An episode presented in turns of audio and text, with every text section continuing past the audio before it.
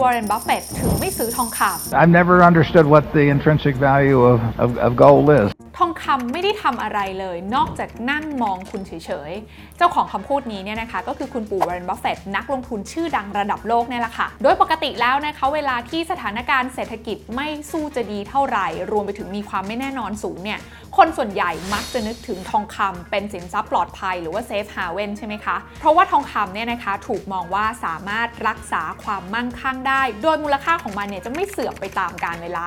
แต่ทำไมคุณปู่วอร์เรนบัฟเฟตเขาถึงไม่ชอบลงทุนในทองคำเอาซะเลย ลงทุนแมนจะเล่าให้ฟังถ้าชื่นชอบการวิเคราะห์แบบนี้นะคะ ก็อย่าลืมกดติดตามกดไลค์กดแชร์แล้วก็กด subscribe ช่องทางของลงทุนแมนกันไว้ด้วยนะคะ ขอต้อนรับเข้าสู่รายการลงทุนแมนจะเล่าให้ฟัง สนับสนุนโดยแอป Blockdit อยากได้ไอเดียใหม่ๆ ลองใช้ Blockdit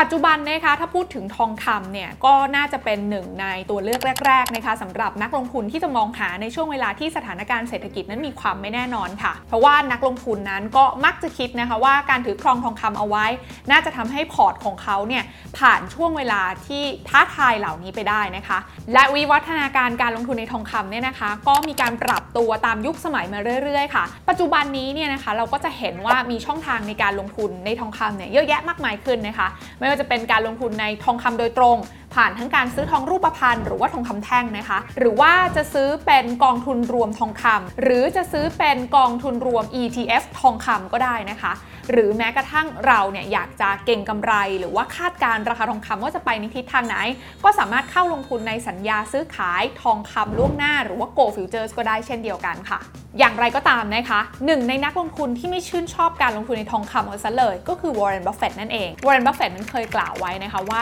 ทองคำเนี่ยจริงๆ แล้วไม่ได้ทำหน้าที่อะไรเลย นอกจากจ้องมองคุณอย่างเดียวนะคะ ซึ่งในมุมมองของวอร์เรนบัฟเฟตนั้นเนี่ยนะคะ ระหว่างการถือครองทองคำในแต่ละครั้งที่เข้าลงทุนเนี่ยมันไม่ได้มีผลตอบแทนอะไรออกมาเลย เมื่อเทียบกับธุรกิจที่วอร์เรนบัฟเฟตเขาเชื่อแล้วก็เข้าไปถือลงทุน เพราะว่าแต่ละธุรกิจนั้นเนี่ยนะคะ ยังสามารถสร้างกระแสเงินสด แล้วก็จ่ายออกมาเป็นเงินปันผลให้กับผู้ถือหุ้นได้ด้วย ซึ่งการลงทุนในกิจการที่ดีเหล่านั้นนะคะ ถ้าเขามีการเติบโตอย่างต่อเนื่องเนี่ยแน่นอนว่ามูลค่าของกิจการนั้นก็จะต้องเพิ่มขึ้นตามไปด้วยนะคะ ซึ่งการที่มูลค่าของกิจการเพิ่มขึ้นก็หมายความว่าราคาของหุ้นที่เข้าไปซื้อเนี่ยมันเพิ่มขึ้นตามกำไรของกิจการนั้นๆที่เติบโตขึ้นมานั่นเอง ในขณะที่การลงทุนในทองคำสำหรับคุณปู่บัฟเฟตเนี่ยนะคะเขามองว่ามันเป็นเพียงแค่การเก็งกำไร ส่วนต่างของราคาเท่านั้นเองค่ะ การที่ราคาทองจะปรับสูงขึ้นได้เนี่ยคุณปู่บอกว่าก็จะต้องมีคนที่ยอมมาจ่ายเงินเพื่อซื้อราคาทองคำที่แพงกว่า ก็เท่านั้นเองนะคะ นอกจากนี้เนี่ยนะคะตัวทองคำเองเนี่ยก็ยังสร้างผลิตผลที่น้อย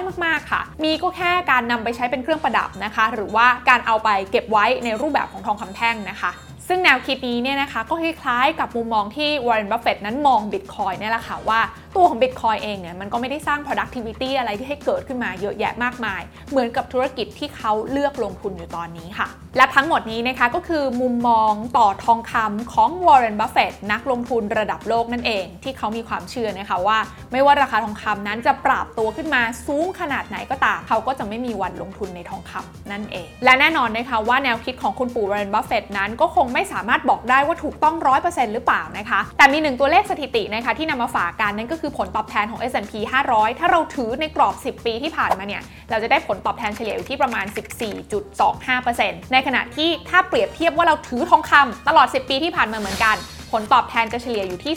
0.52%ค่ะ 2 ตัวนี้เนี่ยให้ผลตอบแทนแตกต่างกันถึง 28 เท่ากันเลยทีเดียวค่ะ